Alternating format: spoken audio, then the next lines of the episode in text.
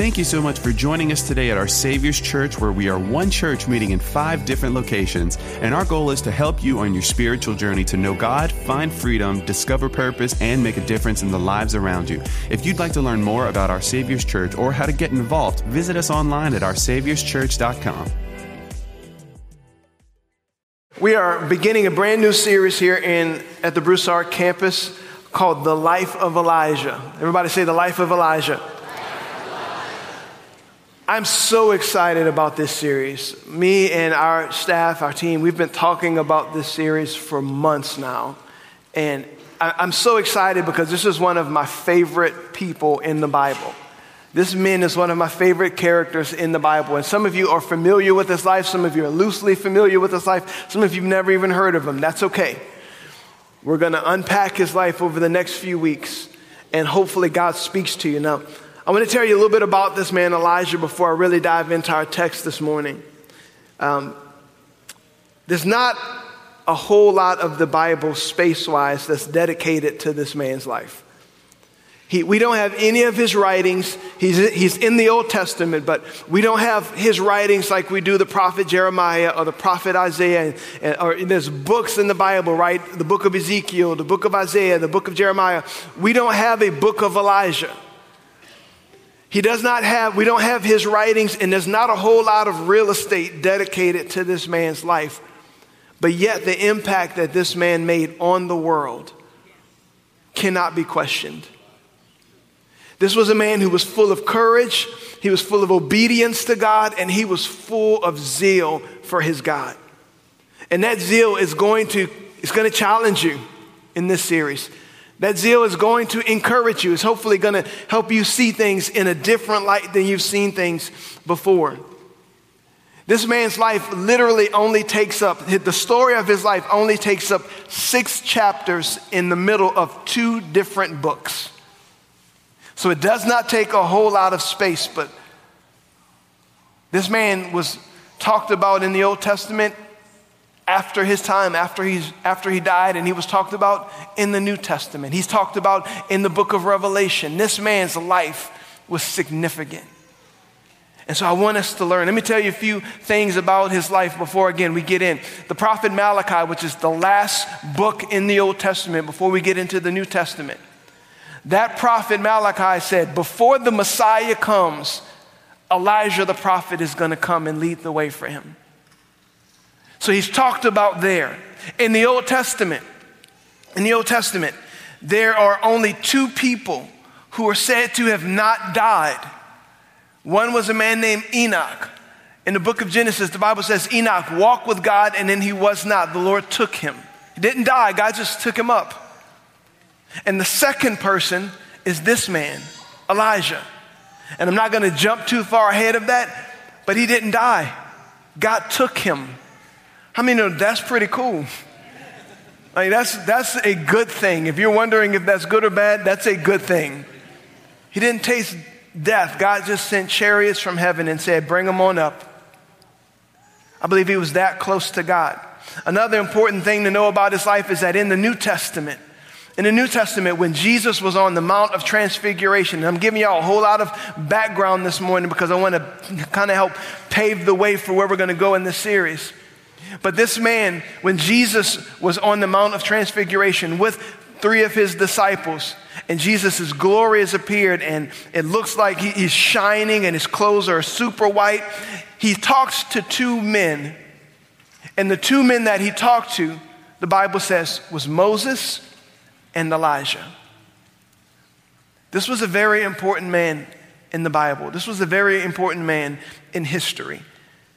So I'm excited to dive into his life because this was no ordinary man.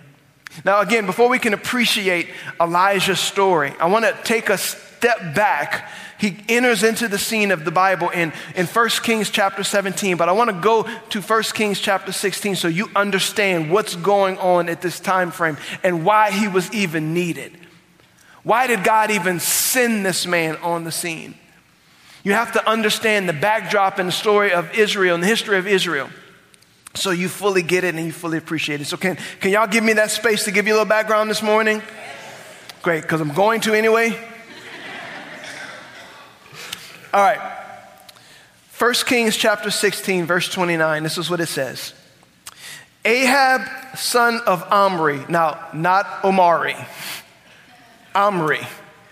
Omri began to rule over Israel in the 38th year of King Asa, King Asa's reign in Judah. Now, some of you get confused about that. I'm going to explain that in a moment. But there were 12 tribes of Israel. Many of you know that from the Old Testament, right? There was our, the, the patriarchs of the Old Testament was Abraham, Isaac, and Jacob. Jacob's name was changed to Israel, and Israel had these sons that birthed the 12 tribes of Israel. Now, these 12 tribes were united as one nation under King David. How many of y'all, you remember David? David killed Goliath. David had the slingshot, right? He threw it, he killed. David was the greatest king in Israel's history. He united all of the tribes to become one sovereign nation, the nation of Israel. And then he had his son, who we've talked about in the last series that we did on wisdom. His son, King Solomon, was also the king over this entire nation, all 12 tribes in the nation of Israel. But then something strange happens. This kingdom that was this powerful nation, it was gaining momentum, it was getting stronger and stronger. It was strong under King David. It was, it was fairly, fairly strong, loosely divided under King Saul. It was united as one under David. It was even stronger underneath Solomon. But then something happens. Solomon's son was an, a man by the name of Rehoboam. Everybody say Rehoboam. How many of you are glad we don't name our kids stuff like that anymore? But Rehoboam, he became the king of this nation when the nation divided. And I won't go into all of the background and the story of that, but the nation divided. And you had two of these tribes together, and they called themselves the nation of Judah. And then the northern kingdom, that was the southern kingdom. The northern kingdom was the nation of Israel. They retained the name Israel. So you had the northern kingdom, the 10 tribes in Israel, and the southern kingdom, you had Judah. Everybody said what I'm saying Israel? Israel.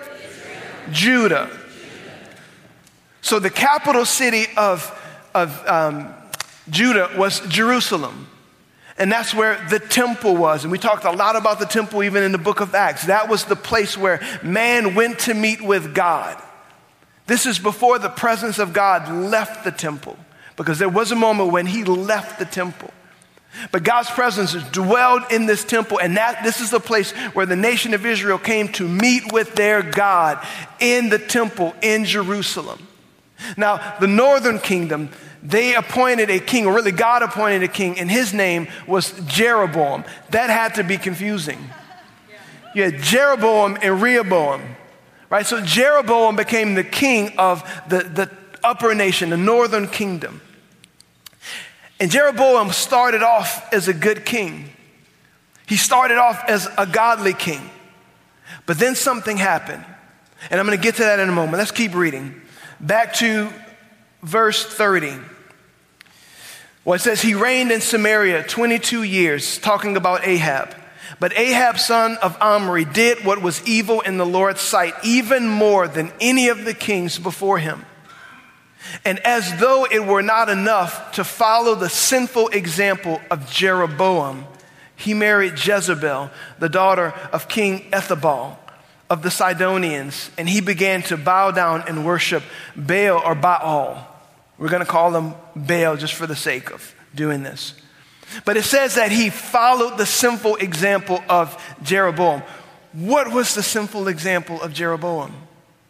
Jeroboam started off like a godly king. God appointed him to be the king of this northern kingdom, his very own people in Israel. But because the temple was in Judah, Jeroboam decided, I don't want my people going back there to those people because if they go back there with those people, they're probably going to realize God is here and they're going to start going back to the old king and they'll, they'll end up going with Rehoboam. So I don't like that. I'm going to set up my own place for them to worship. And when he started setting up his own place to worship, it was not sanctioned by God. It was not what God wanted to happen. And as a matter of fact, not only did he set up these two places for them to worship, but he did something so detestable in God's sight. He created two golden calves for the people to worship. And he said, This is the God who rescued you from Egypt. Now, if these two, if th- this calf, golden calf, sounds familiar, it should. Because when God sent Moses, I'm giving you a lot of history, but just track with me, we're going somewhere. When Moses came, went, delivered the people from Israel, really, God delivered the people, excuse me, from Egypt, and he was bringing them into the promised land. That's, that was the expectation, that was the thought. He went up on a mountain to meet with God, and he heard from God, and while he was on that mountain, the people rebelled against God. And they got Moses' brother Aaron to set up a golden calf for them to worship. And when Moses came down from that mountain, he was so angry, he was so upset. God was upset. Moses literally destroyed the calf, ground it down into powder, threw it in water, and then made the people drink the water. How many of you think your boss is angry and heavy handed? That thing was so detestable to God. Yet, fast forward all these years later, and this king Jeroboam does the exact same thing. He sets up these golden calves for God's people to worship instead of worshiping him. Are y'all tracking with me so far? You have this new king who sets up these false gods for God's people to worship. Now, after that, all of the rest of the kings of Israel did the same thing. Again, you have Judah, you have Israel. It's two separate kingdoms. And as you read 1st and 2nd Kings, sometimes that seems confusing because there's two storylines going at the same time, but they're talking about Judah and they're talking about Israel. And at times they overlap. Okay, but back to the story. In the kings of Israel, every single one of them after Jeroboam was a wicked king. And they all did, the Bible says, they carried on the sins of Jeroboam. Now, these kings were wicked and they were evil. Ahab, the Bible says, was worse than all of them. That's saying a lot. That is saying a whole lot. And the Bible says that not even, not, not that it wasn't enough for him to do the sins of Jeroboam, but he went and he married this pagan woman by the name of Jezebel. I know almost all of you have heard of Jezebel. Most of you have called someone Jezebel. Man, can I just let you in on a secret though? When men come in, ma'am, I'm telling you, my wife has the spirit of Jezebel. You can't have a Jezebel without an Ahab, bro.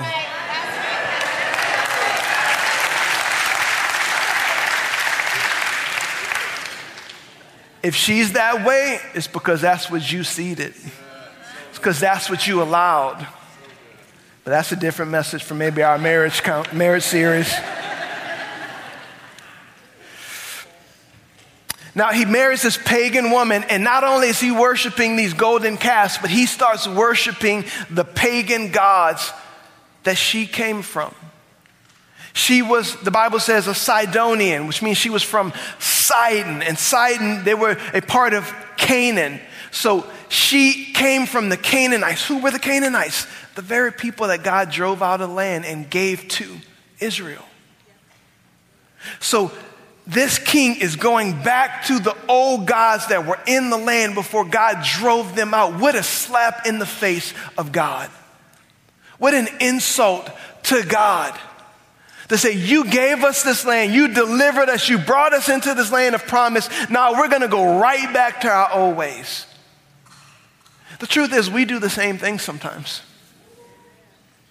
God frees us, God delivers us, God heals us, and we go right back to, the Bible says, like a dog goes back to his vomit. We go back to our old ways.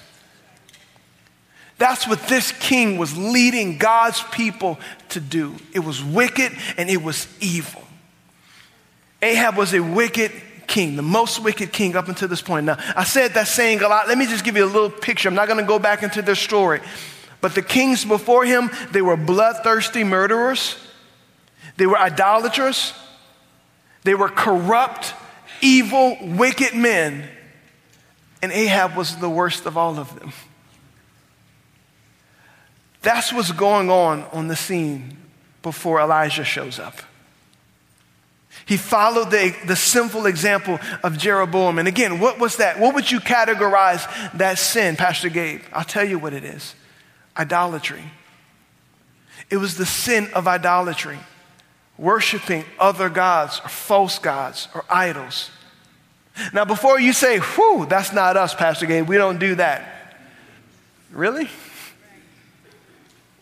There are some people in our world, don't get me wrong, they're still worshiping false gods. They're worshiping Buddha or they're following Muhammad or they're following these, the Hare Krishna or these different pagan gods, right? There's still people that do that, but by and large in our culture, that's not the norm. But we do have our own set of idols. We do have our own set of false gods. For us, more often, we don't worship, we may not worship Baal, but we worship sex. We may not worship these golden calves, but we worship money. Or worse yet, we worship ourselves. We worship ourselves. Our idols may look different, but they're still idols. If you don't believe me, this is what the, in the New Testament, this is what the Apostle Paul says in the book of Colossians, chapter 3, verse 5. He says this So put to death the sinful earthly things lurking within you, excuse me, have nothing to do with sexual immorality, impurity, lust, and evil desires. Don't be greedy, for a greedy person is an idolater, worshiping the things of this world. When you worship, when you're worshiping yourself, well, let, me, let me save that thought. I'm going to come right back to that. When we're greedy, it's a form of idolatry. We're making these things much more important than God. Therefore, we're making them our God. Are y'all with me? Another thing that we worship is us. It's ourselves. I don't know if you noticed, and I've mentioned this, I think, in our church before. One of the core beliefs in Satanism, the religion of Satanism, is not worship Satan, it's worship yourself. That's one of the core beliefs of that wicked, evil religion. It's worship yourself. Do whatever you want. Do whatever makes you happy. There are no boundaries, there are no rules. You are your own God. Worship yourself. Because the, the devil is smart enough to know you're probably not going to bow down to a, a statue of somebody with red horns and a pitchfork. But you'll bow down to that statue of you in the mirror. You'll bow down to your own image. You'll bow down to pleasing yourself over helping and pleasing other people. And He knows that. This is what the world teaches us worship yourself.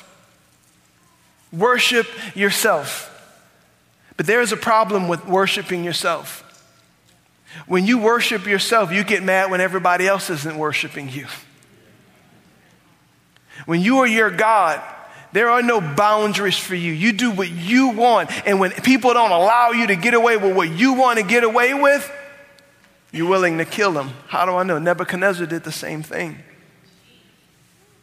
Created this giant image and said, Everybody worship it. And if you don't worship it, I'm going to throw you in the fire. We do that to people all day long. If you don't worship me, I'm done with you. If you don't worship my image, I'll distance myself. I'll be angry at you. I'll slander you, all because you're not bowing down to worship me.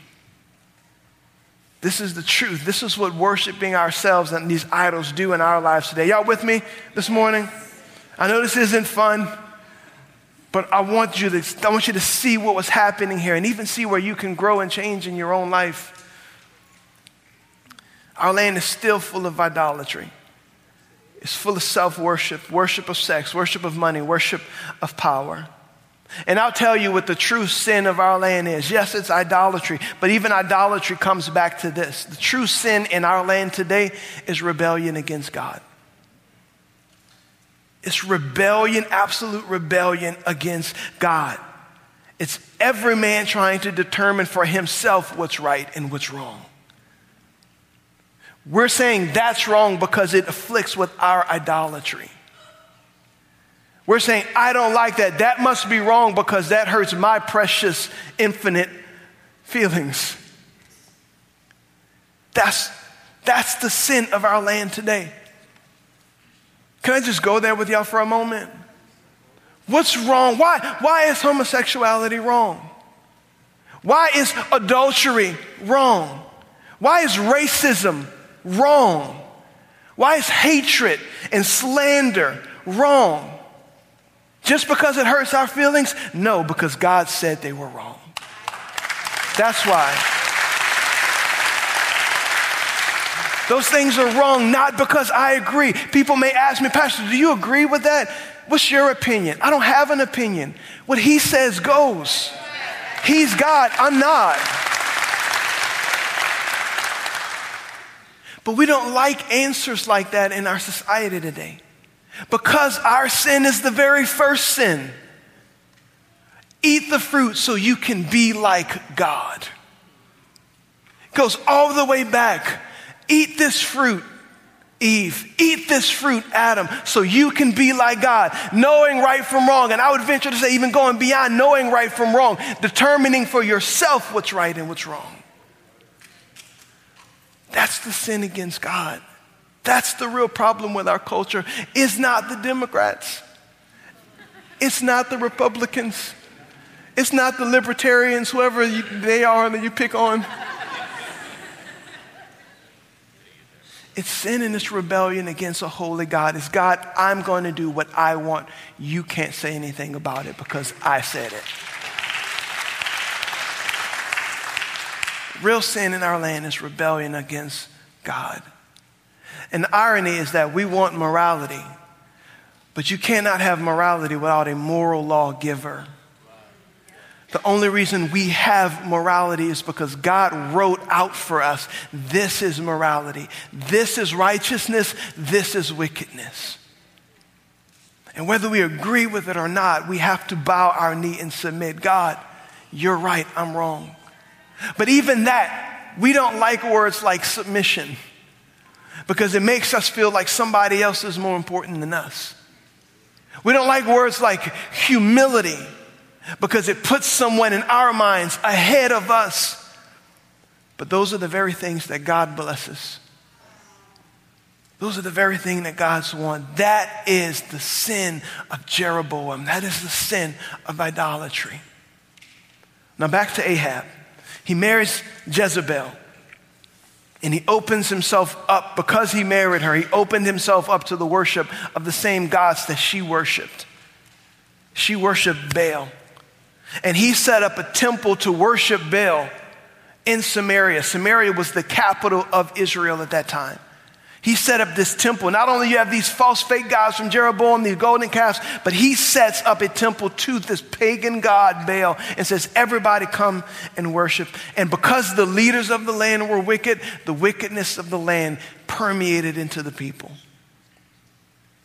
Wicked leaders, wicked people. That's what happened. In chapter 21, I'm not going to go there, but you, if you're taking notes, you can write it down. Verse 26, it tells us that the worst thing that Ahab did was he worshiped the same God, he worshiped the gods like the Amorites did. Who were the Amorites? The people God kicked out of the land. Now, wickedness is running rampant, evil running rampant. Everybody is doing what they want to do. And to take it a step further, I'm not going to read this um, for the sake of time so I can keep going. But right after these verses, in the same chapter, at the end of chapter 16, it tells us the story of the rebuilding under Ahab, the rebuilding of this ancient city called Jericho. Now, why is that important? This man named Hiel builds the, rebuilds the city. And that sounds like a good thing, right? That sounds like good infrastructure. That sounds like we're rebuilding the land and we're making it better. Except for the fact that when Joshua brought the children of Israel into that, they dedicated Jericho to God. And they said, we're not going to build anything in Jericho because Jericho belongs to God. It's holy. It's the first. It's the tithe of our land. We conquered it first, so we're going to give God first place and we're not going to rebuild it. And Joshua even put a curse on anyone who would try to build in Jericho. And Joshua said, The man who builds in Jericho, his first son will die when he begins the project, and his last son will die when he finishes it. Joshua said that. And this man named Hiel, in rebellion to God, built that city anyway, and that's exactly what happened to him. His first son died at the beginning of the building of the city, and the second son died at the ending. There is outright, open rebellion against God in this land. And it seems like everybody's thinking God must be okay with it because he hasn't done anything about it. Don't we think that sometimes too? God is so evil, so wicked down there. I wish you would do something about it. God, I wish you would come and change this. That's what some of those people were thinking. Others were thinking, God, maybe he's not even real. Because he said all of the stuff that he would do if these things happen. Well, he hadn't done it yet. And it seems like wickedness and darkness is winning until. And for all of us, I want you to know there will be an until day for us. The world will do what the world is doing until, and the Bible calls it the day of the Lord. The day of the Lord. And it was in this until that Elijah enters the scene this great man, this great prophet who we don't know a whole lot about his past. But boy, we're about to know a whole lot about who he is. If you're thinking about Elijah and you're trying to picture him in your mind, this is what the Bible says in 2 Kings. It says that he was a hairy man and he wore a leather belt around his waist. So just get that image in your mind. Some of you are thinking about your uncles right now.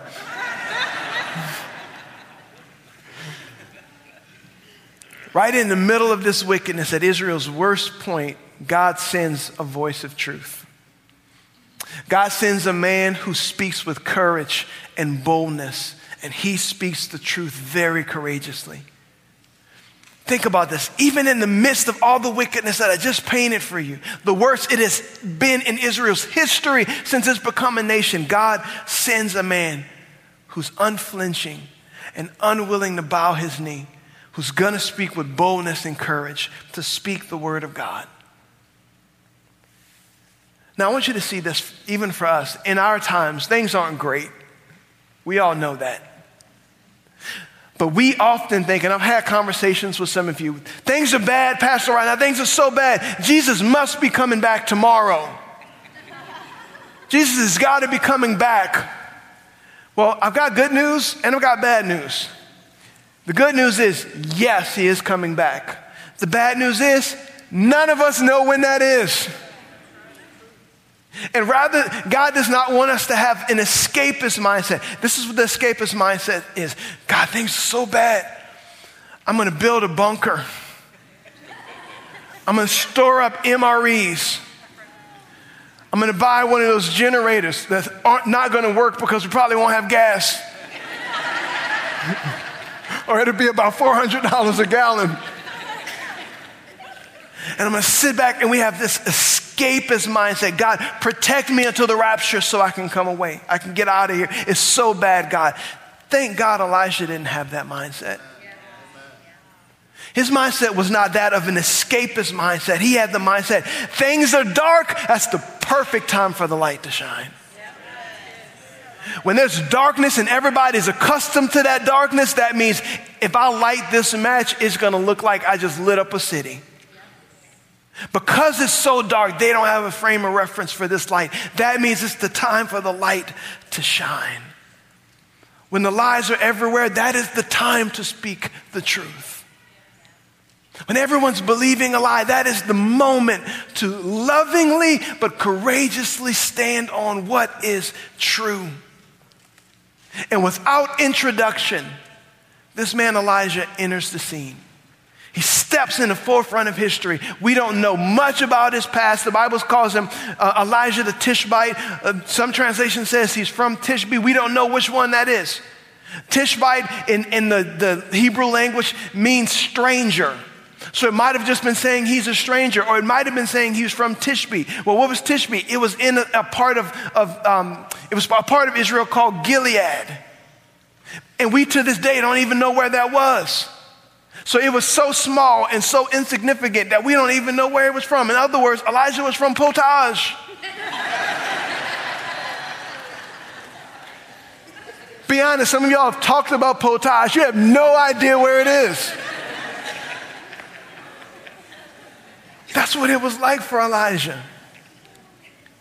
This man from nowhere steps on the scene. But I want you to see this. He doesn't have a political agenda. He's not trying to gain power and influence and acclaim with people. He has one thing and one thing in mind alone the glory of God. The glory of God. He sees that of all the people that are being treated unfairly, the God of Israel is the main one. The God who created us all, who gave us this land, who gave us this nation, He is the one who we are rebelling against. He had God's glory at heart and God's glory at mind. This was a man full of passion, full of zeal for God. Let me ask you a question. Do we take time to think about how the things in our land and in our lives and in our families affect God? We often think about how it affects people. More than that, we think about how it affects us. But do we ever think about how it affects God? Do you ever think that when I do this sin, I'm not just affecting myself, I'm not just affecting that person, I'm affecting the person whose blood was shed so that I don't have to do that anymore? Having that mindset that God, is this pleasing your heart or is this grieving you? Because the Bible tells us that we can grieve the Holy Spirit. Sometimes when you feel that deep sorrow and sadness over your sin, it's not condemnation, but you feel that grief inside of you. You know what that is sometimes? The grieving of the Holy Spirit inside of you because of what you've done. We can grieve the Holy Spirit. This man had God's heart at mind, God's honor, God's, God's love, all of those things. He had that in mind when he had absolute zeal and passion for a holy God and he comes out of nowhere. Let me just say this, because I just mentioned his, well, let me just say this. His name literally means Jehovah or Yahweh is my God. Elijah means Jehovah or Yahweh is my God. His very name meant that. I'm here for God. I'm here for God's honor. I'm here for God's pleasure. I wish we lived that way. God, I'm here for your honor. I'm at my job to honor you. I'm loving my family to honor you. I'm saying no to that sin to honor you. I'm fulfilling the call of God on my life to honor you. As a matter of fact, we look forward to the reward in heaven one day. The Bible says God is going to give us a crown for everything we've done. But you know what the Bible says we're going to do with that crown? We're going to lay it down at Jesus' feet. Because everything we've done pales in comparison to what he did for us. We're going to lay it at his feet because we have his honor at heart. Church, this is how we are called to be. This is who God has created us to be. Jesus said, You are the light of the world. He said, You are a city, and I'm talking to you. I'm not just talking, I'm not talking about ancient Israel right now. I'm talking about you. Thibodeau from St. Martinville. You are created to be a city set on a hill that cannot be hidden. You were created and born again to be the salt of the earth. We use that word. You're, they're salt of the earth. And what we mean by that is that's a good guy. I mean, that's a nice lady. That means the salt of the earth is something Jesus said, and it means so much more than that's a good guy. What does salt do?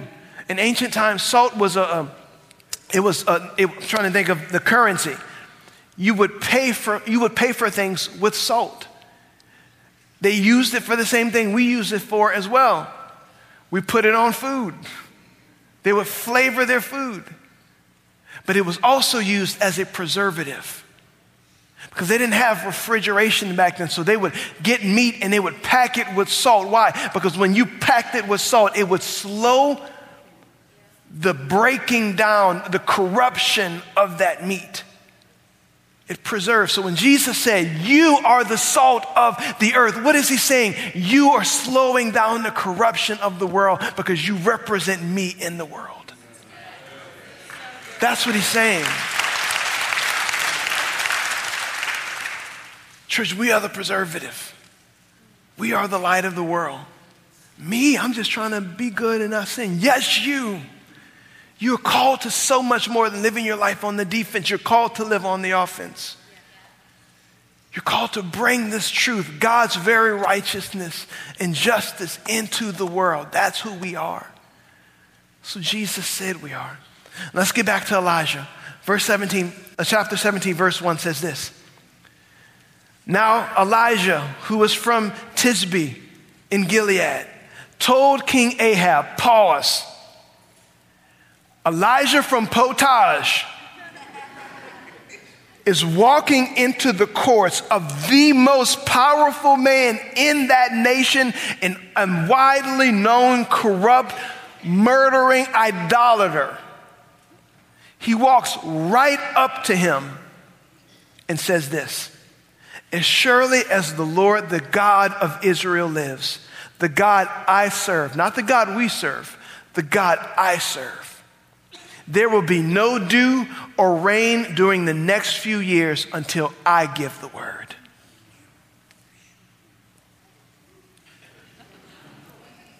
That took some courage.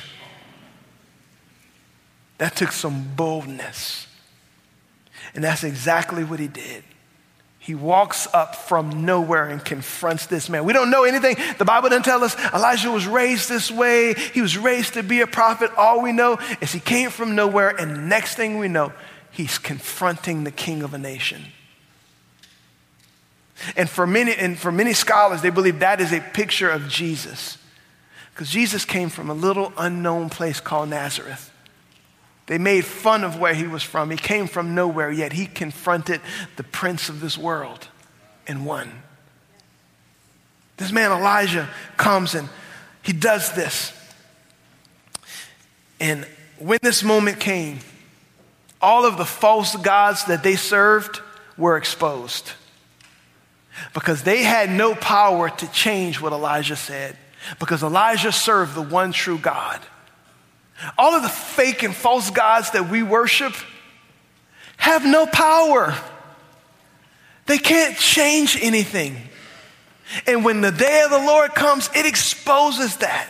Let me just say this. How many of you remember when COVID actually hit, all of the things that we used to think were so important paled in importance to us? We realized just how insignificant those things were because they had no power to change us. They had no power to change our circumstances. And what did we do when COVID hit? Father God, please come, help us, heal our land. Why? Because we recognize who was really in charge. That's why. Now, the Bible tells us Elijah comes up and he confronts this king and the Bible tells us later on in the New Testament how long this drought lasted. Now, this drought was, he said, no rain, and then he went over and above, no dew. Because when it didn't rain overnight, the dew would come and it would moisturize the vegetation in the land and would allow crops to grow. Elijah said, None of that. No rain, no dew until I give the word. And the New Testament tells us how long that this famine lasted.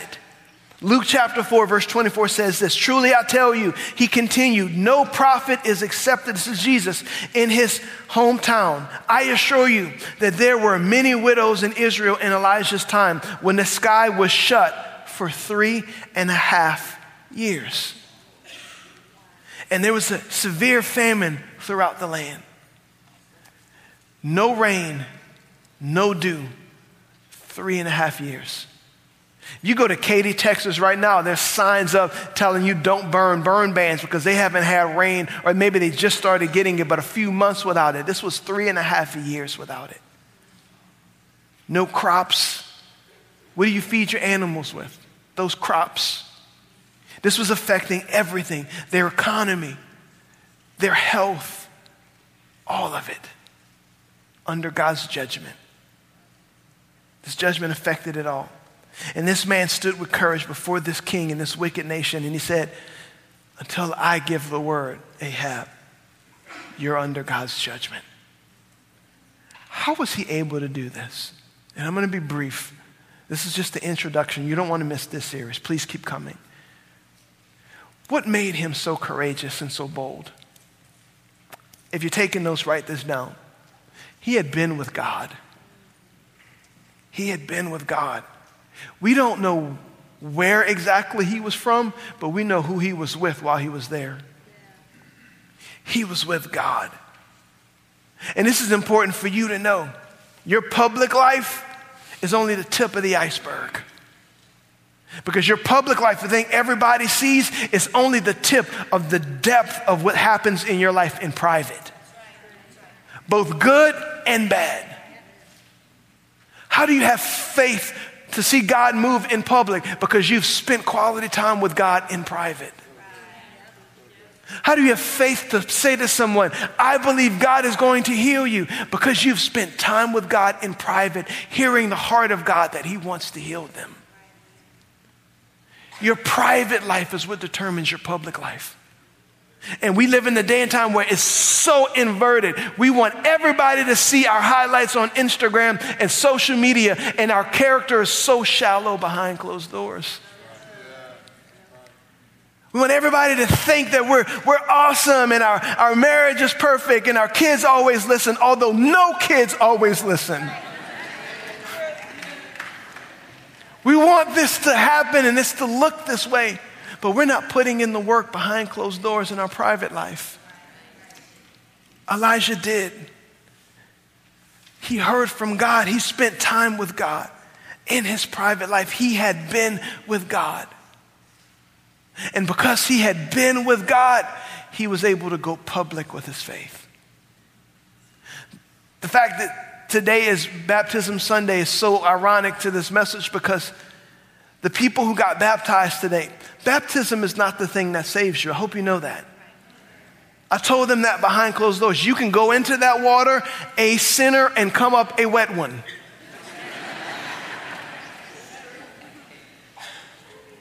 it is the going public of the faith that's already happened privately. It's like when you get married, and I've said this one I know many times before, but just bear with me, humor me.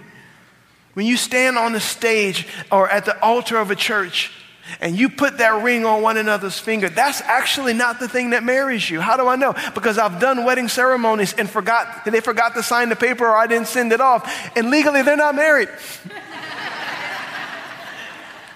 I apologize to you if you're sitting in, the, I'm joking, none of you are here. That is the public sign of the actual commitment that's made, the actual covenant in the marriage that's made. And this ring says to everybody that I belong to that woman. Water baptism says to everyone, I belong to that God. That's what it does.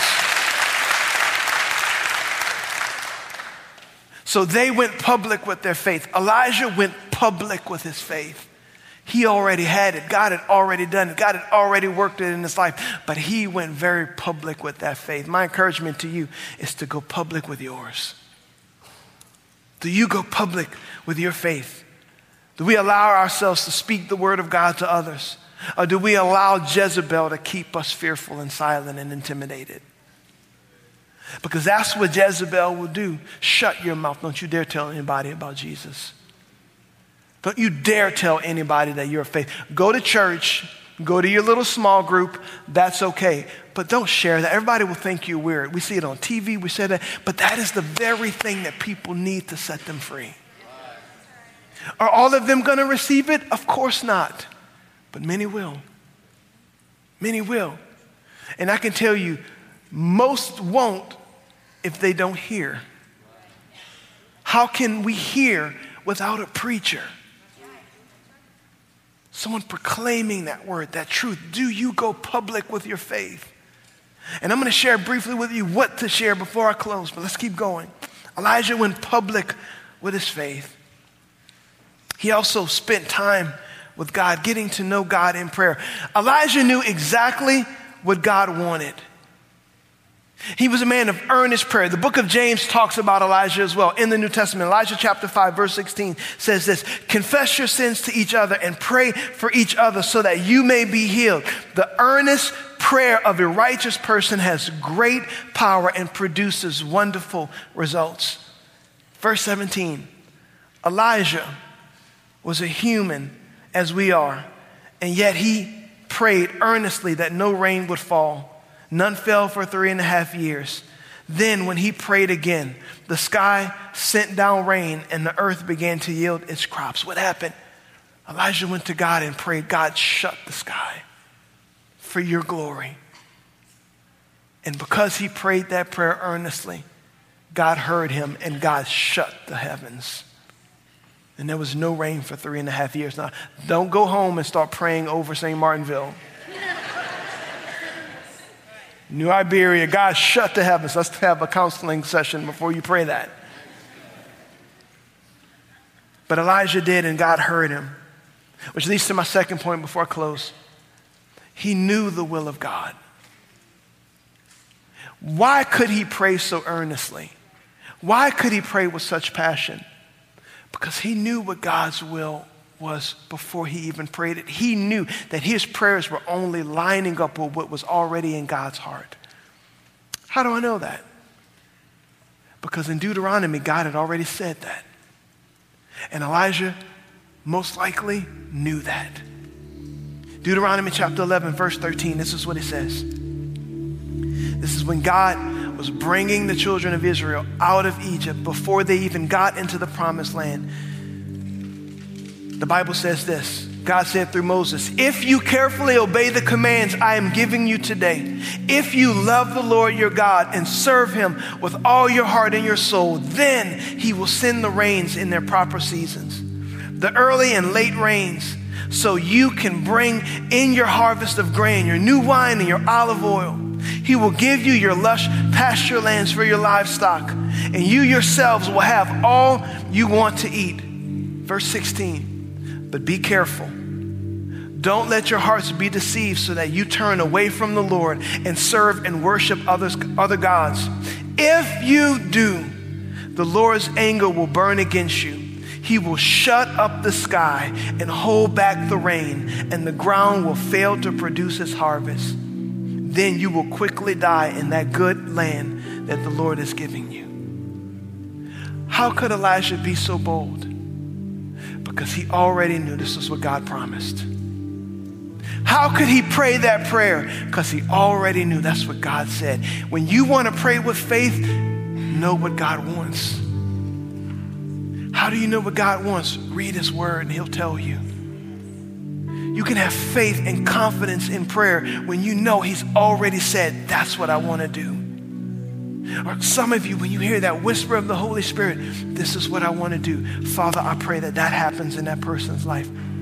God, I pray you save them. God, I pray you heal them. God, I pray you deal with them in their sin until they repent. You pray the will of God. That's what made him so bold and so courageous. Do you spend time getting to know the heart of God and the Word of God? So that you have confidence when you pray. And my last question, and I'm closing. What are you sharing? What do you share? Elijah could speak boldly because he knew God, because he knew God's will, because he experienced God. What do we share with the world? Our experience with God. I love going walking into Albertson, seeing people who got baptized in our church, church months ago with that shirt on that says, I got baptized today. Seeing social media posts with people taking those pictures and say, I went public with my faith. I want you to know what I experienced with God. That's what we share. I was this way, then He saved me. Now I'm this way. That's what we share with the world. I was speaking with a man online from, he's a Muslim believer. And we had a very, probably two week long conversation. And he's going back and forth. What about this in your Bible? What about this in your Bible? What about this in your Bible? And I was, we were giving him scriptures and all of those things. And in one moment I said, and I'm paraphrasing, here's essentially the difference between the two of us. You know about your God. I know the God in whom I believed. I don't just know about him. I don't just know things he said in a book. I know him. And I've seen him move and I've seen him work. that's what you share with people. A man with an argument is always at the foot of a man with an experience. Share what God has done in your life. Go public with your faith like Elijah. Father, I thank you for this day. Thank you for every believer in this place. Help us, give us that boldness and that courage like Elijah to care about what you care about in our land today. To go after the people that no one cares about and no one talks to. To go after the people that seem so high in mind and that they're intimidating for us to even talk with. Because greater is he that's in us than he that's in the world. Greater is he that's in us than he that's in them. Help us be willing to boldly and courageously speak the word of the Lord. To be able to call right, right and wrong, wrong. Not because we have an agenda, not because we're on either side, quote unquote, but because we're on the side of the Lord. Give us that courage, give us that boldness. And I thank you for those who came forward today and were baptized. Thank you for the things you did in their life.